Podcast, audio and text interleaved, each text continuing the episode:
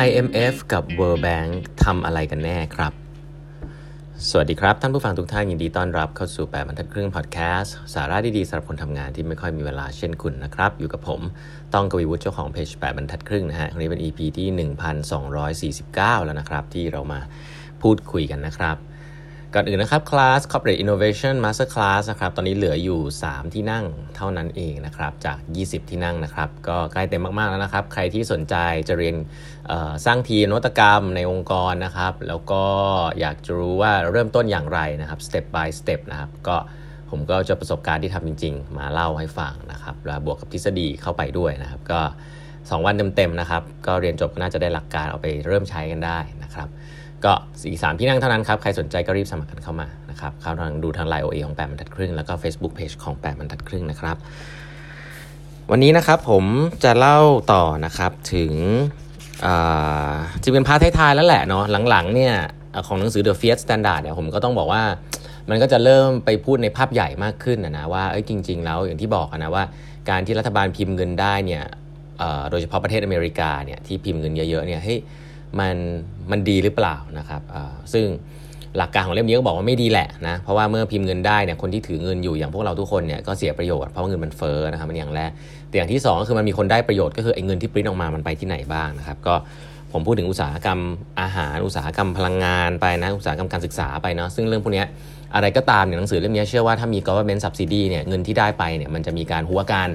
แล้วมันก็จะมีแบบได้ไปง่ายๆก็ไม่ต้องรับผิดชอบอะไรเงี้ยก็คือว่าคนที่เป็นโอเปอเรเตอร์ทำคนเป็นโอเปอเรเตอร์จริงๆก็จะแคร์เงินที่อยากจะไปขอจากรัฐบาลมากกว่าแคร์ลูกค้าอะไรอย่างเงี้ยไม่ได้เป็นระบบตลาดที่จริงอะไรเงี้ยก็อันนี้คือ assumption ของหนังสือเล่มนี้นะซึ่งมันก็จะไปใหญ่ขึ้นเรื่อยๆนะครับ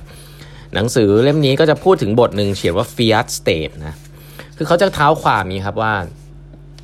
เอ่อประเทศเนี่ยมันมีประเทศที่ร่ำรวยใช่ไหมแล้วก็ประเทศที่รายได้น้อยแล้วกันเนาะประเทศที่เราบอกว่าอยู่ที่ยุโรปอเมริกานะคือประเทศที่แบบพัฒนาแล้วแล้วก็มีเงินอยู่ได้คนอยู่สบายนะครับ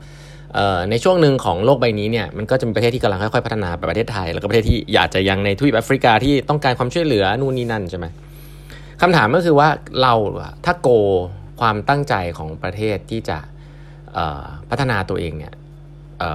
เราอยู่ในสภาพของ Fiat Standard เนี่ยเราจะพัฒนาตัวเองได้แค่ไหนนะครับซึ่งง่ายๆครับก็เรื่องเดียวกันครับคือเรื่องของการกู้เงินนะครับเขาก็จะเชื่อว่าถ้ารัฐบาลสามารถที่จะหาเงินมาได้ง่ายเนี่ยมันก็จะใช้ง่ายแบบไม่มีความรับผิดชอบนะครับแล้วก็การจ่ายคืนก็อาจจะทำได้หรือไม่ได้ก็ให้คนรุ่นหลังมาจ่ายแต่ว่าอย่างน้อยรัฐบาลเนี่ยมีเงินเอามาใช้จ่ายแบบง่ายๆเนี่ยเป็นการเรียกคะแนนหาเสียงคำถามก็คือว่ารัฐบาลเหล่านั้นหาเงินมาจากไหนนะครับอันนี้เขาก็จะย้อนกลับไปถึงองค์กรสององค์กรด้วยกันก็คือหนังสือเล่มนี้ชัดเจนนะครับเขาก็พูดว่าเอ่อองค์กรอย่าง ไอ เอ็ม เอฟ นะครับ International Monetary Fund เนี่ยที่เกิดขึ้นมาเนี่ยแล้วก็องค์กรอย่าง World Bank นะครับซึ่งเมื่อก่อนเนี่ย World Bank เนี่ยโดนตั้งชื่อ World Bank ก็จริงนะแต่ว่า World Bank เนี่ยโดนโดนตั้งขึ้นมาเนี่ยเพื่อที่จะช่วยนะครับ finance นะครับให้ให้ให้บริษัทกู้เงินเอ้ยให้ให้ให้ประเทศต่างๆกู้เงินเพื่อจะฟื้นฟูยุโรปจากสภาวะสภาวะสงครามนะฮะแล้วก็อาจจะเพิ่มไปต่อถึงว่าทำให้ประเทศที่ยากจนเนี่ยเอ่อมีการกู้เงินได้มากขึ้นฟังแล้วก็จะรู้สึกว่ามันเข้าแก๊ปไหมฮะว่าจริงๆแล้วเรากู้จากไหนนะครับก็ต้องบอกว่าสอง องค์กรนี้เนี่ยก็จะให้กู้เงินเป็นเอ่อ ยู เอส นะครับเป็น ยู เอส ดี นะครับก็คือเงินอเมริกันดอลลาร์นั่นเองนะครับก็จะไม่ให้แต่ละประเทศที่มากู้เนี่ยเปลี่ยนเป็นระบบทองคำอะไรแบบนี้เนาะก็ถ้ากู้ก็ต้องกู้เงินอเมริกา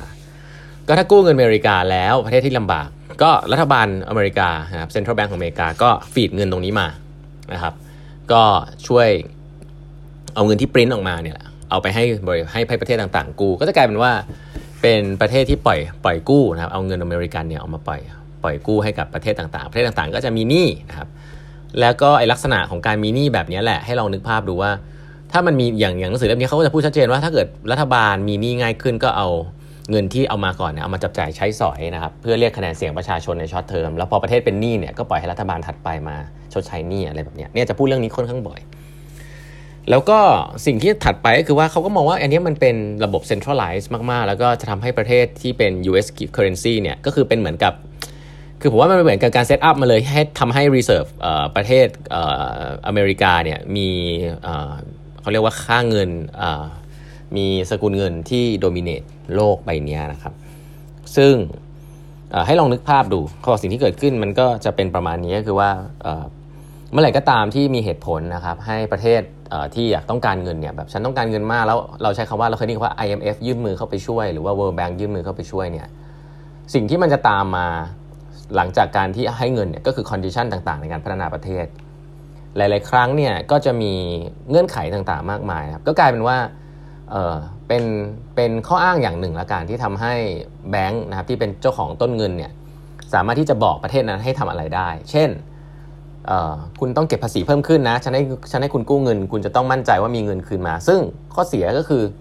ถ้าเก็บภาษีเพิ่มขึ้นแน่นอนครับคนภายในประเทศนั้นก็จะเสียประโยชน์นะครับก็คือต้องเสียภาษีเพิ่มขึ้นจากการทำงานเพราะว่าเกิดจากการที่ประเทศนั้นเนี่ยไม่ได้มี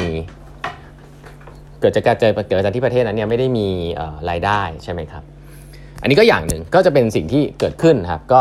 รัฐบาลก็ไม่เสียอะไรก็ fast track เพราะว่าบอกว่าเป็นสิ่งที่ ไอ เอ็ม เอฟ หรือ World Bank อยากให้ทำใช่ไหมนี่คืออันแรกแล้วก็อาจจะมีการบอกว่าเนี่ยเอาเงินไปเสร็จปุ๊บเนี่ยจะต้องเน้นเรื่องการลงทุนนะให้ประเทศเนี่ยสามารถที่จะฟื้นฟูกลับมาได้แต่การลงทุนหลายครั้งเนี่ย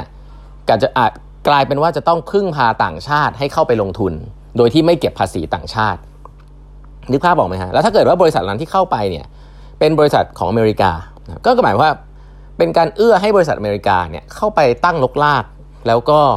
ได้ผลประโยชน์จากประเทศนั้นๆโดยที่ไม่มี tax ไม่เสียภาษีนะเพราะว่าเอ่อก็ถือว่าเป็นหนึ่งในเงื่อนไขของการที่ถ้าคุณจะกู้เงินมาแล้วก็เอ่อเอามาใช้จ่ายในประเทศเนี่ยคุณก็ต้องยอมแบบนี้ซึ่งสิ่งที่น่าสนใจก็คือมันเป็นวินวินนะฮะคือวินสำหรับใครครับวินสำหรับประเทศนั้นไงถ้ารัฐบาลประเทศนั้นคิดสั้นๆเนี่ยก็คือกู้เงินมาแล้วก็ใช้เลยนะครับแล้วก็ปล่อยให้คนรุ่นต่อไปมาใช้หนี้ใช่ไหมครับแล้วเขาก็ได้คะแนนเสียงไปบริษัทอเมริกันที่เข้ามาด้วยเงื่อนไขของ ไอ เอ็ม เอฟ หรือ World Bank เนี่ยก็ได้ประโยชน์จาก tax free นะครับแล้วก็เขาพูดถึงขนาดที่ว่าแม้แต่คนใน World Bank เองหรือคนใน ไอ เอ็ม เอฟ เองเนี่ยหรือเขาพูดถึงขนาดคนที่เป็นคนที่ต้องเรียกว่าเป็นชนชั้นที่แบบได้เรียนมีโอกาสเรียนเยอะๆเนี่ยก็ไปเรียนเรื่องเหล่านี้ทฤษฎีเศรษฐศาสตร์เหล่านี้ว่าเป็นเรื่องที่ถูกต้องเนี่ยมาจากประเทศอเมริกาหรือว่าประเทศอังกฤษซึ่งก็คือเศรษฐศาสตร์แบบคินิเชียนเนี่ยแหละเศรษฐศาสตร์แบบโมเดิร์นอีโคโนมีเนี่ยว่าสิ่งเหล่านี้เป็นสิ่งที่ถูกต้องเนี่ยคนเหล่านี้ก็จะมีงานมีการทำใน World Bank ใน ไอ เอ็ม เอฟ ก็คือเดือนเดือนดีและได้ดีแล้วก็เป็นคนที่เหมือนตัดสินว่าฉันฉันจะให้เงินใครให้โปรเจกต์ใครนะครับคนเหล่านี้ได้ประโยชน์หมดเลยนะครับจากการที่รัฐบาลอเมริกันปริ้นเงินออกมาได้แล้วก็เอามาให้กู้ผ่าน ไอ เอ็ม เอฟ อะไรแบบเนี้ยแต่คนที่เสียประโยชน์ชัดเจนก็คือประชาชนครับเพราะว่าอย่างแรกคือถ้าประชาชนต้องเสีย tax มากขึ้นด้วยเงื่อนไขนี้นั่นก็คือจะไม่ร่ำรวยขึ้นอย่างที่สองการปริ้นเงินอเมริกาการปริ้นเงินก็ทำให้เงินเฟ้อแน่ๆใครที่ถือเงินอยู่ก็จะมีรายได้ก็จะถือว่ามีความมั่งคั่งลดลงสิ่งเหล่านี้แหละครับเป็นสิ่งที่ผมต้องว่าหนังสือ The Fiat Standard เนี่ยเขาพยายามจะเชื่อมโยงนะผมผมใช้คำว่าใช้จินตนาการพอสมควรแล้วก็มี data ที่ supportซึ่งจริงไม่จริงอันนี้ผมก็คงพูดไม่ได้นะครับเพราะว่าผมก็ไม่ได้ไปลงรายละเอียดว่ามันเป็นยังไงแต่ว่าแน่นอนมี data support แหละแต่ว่าก็เป็นสิ่งที่เขาพูดขึ้นมาว่าเออด้วยการที่เนี่ยเราจะเห็นว่าที่มาตั้งแต่ว่าถ้าเราallowให้มีการปริ้นเงินออกมาได้เมื่อไหร่ด้วยระบบ Fiat เนี่ยโดยที่ไม่มีทองคำรองรับเนี่ย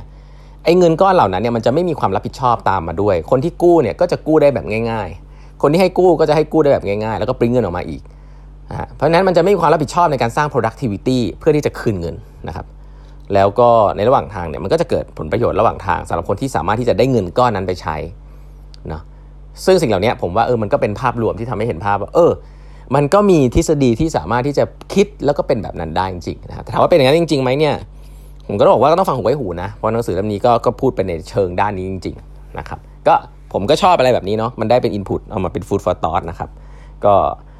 สนุกดีนะครับถ้าใครที่สนใจก็ติดตามหนังสือ The Fiat Standard ได้นะครับลองไปซื้อหาอ่านกันได้ที่ร้าน Asia Books นะครับขอบคุณ Asia Books ที่สนับสนุนหนังสือด้วยนะครับแล้วอย่าลืมนะฮะคลาส Corporate Innovation Master Class นะครับเหลืออีกสามที่นั่งเท่านั้นนะครับบริษัทไหนองค์กรไหนนะครับเคยคิดหรือคิดแล้วแต่ไม่รู้จะเริ่มยังไงในการสร้างทีมนวัตกรรมนะครับสร้างทีม Innovation ที่เขาพูดทูดถึงกันเนี่ย Digital Transformation ต่างๆเนี่ยก็ลองส่งคนมาเรียนได้นะครับผมก็ประสบการณ์มาเล่าให้ฟังนะครับว่าจากที่ทำจริงๆในองค์กรขนาดใหญ่เนี่ยเอ๊ะมันมีขั้นตอนอย่างไรบ้างนะครับวันนี้เวลาหมดแล้วนะฮะฝากกด subscribe แปดบรรทัดครึ่ง podcast ด้วยนะครับแล้วพบกันใหม่พรุ่งนี้นะครับสวัสดีครับ